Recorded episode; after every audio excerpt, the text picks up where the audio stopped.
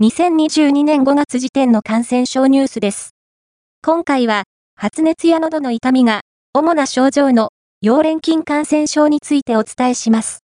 例年は、5月以降に患者報告数が増える傾向にあり、ゴールデンウィーク明けの集団生活で注意が必要です。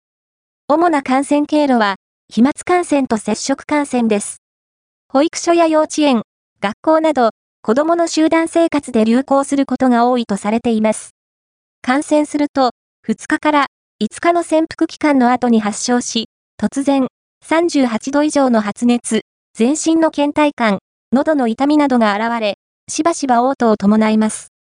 特徴的な症状として、白体と呼ばれる、ベロにイチゴのような白いポツポツがつきます。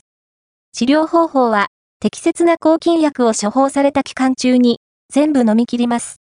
途中で抗菌薬を飲むのをやめてしまうと、合併症で子宮体腎炎になる恐れがあり、症状がなかなか良くなりません。子宮体腎炎になると、尿タンパクが出て、腎機能が低下し、症状がぶり返して再度熱が出たりするため注意が必要です。大阪府再生会中津病院の安井義則医師によると、溶連菌感染症と診断され、抗菌薬を2、3日飲んでも熱が下がらないなど、症状が続く場合は、もう一度受診して医師に相談した方が良いと言います。理由としては、抗菌薬が効きにくい場合に、別の種類の抗菌薬に変更する必要があるかもしれません。予防方法は、流水と石鹸による手洗いです。